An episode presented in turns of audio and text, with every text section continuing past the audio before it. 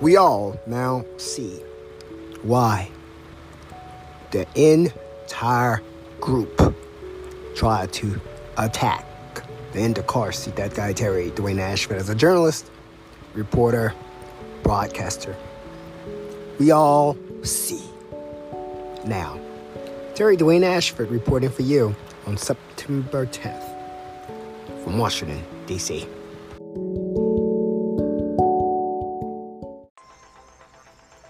Terry Dwayne Ashford here, and we're reporting tonight another uh, officer harassment.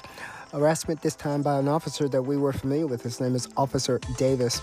Officer Davis uh, was uh, an officer who had approached uh, inappropriately uh, Terry Dwayne Ashford, the journalist, at least twice before. Each time, this particular officer uh, tried or attempted to use a color of law in order to initiate the badgering we have we did our research on uh, this officer Davis and found that he was primarily a desk officer um, prior to being placed on the street to carry out this particular activity. And then we also realized uh, that his practice had uh, been uh, consistently using what is known as a color of law. The color of law is a falsification of the law by a, an official uh, that claims the color of law is legal and true. Uh, and when that is in fact not the case, what we have realized is that the color of law, just like changing the prices, on an item inside of a store. The color of law is used by some officers in order to initiate badgering or harassment on uh, targeted individuals. I'm Terry Dwayne Ashford. We want you to click the link inside of this particular broadcast, and you can see the entire story. We even have a video.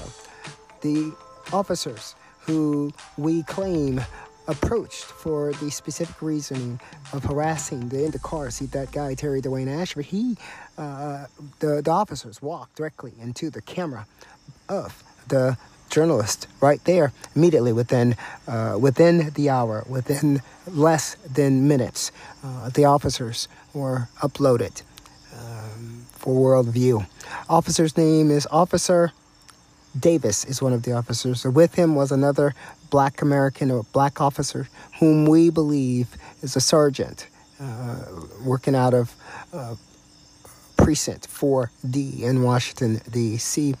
Uh, both officers had been identified as um, stalking and harassing the in the car seat that guy, Terry Dwayne Ashford.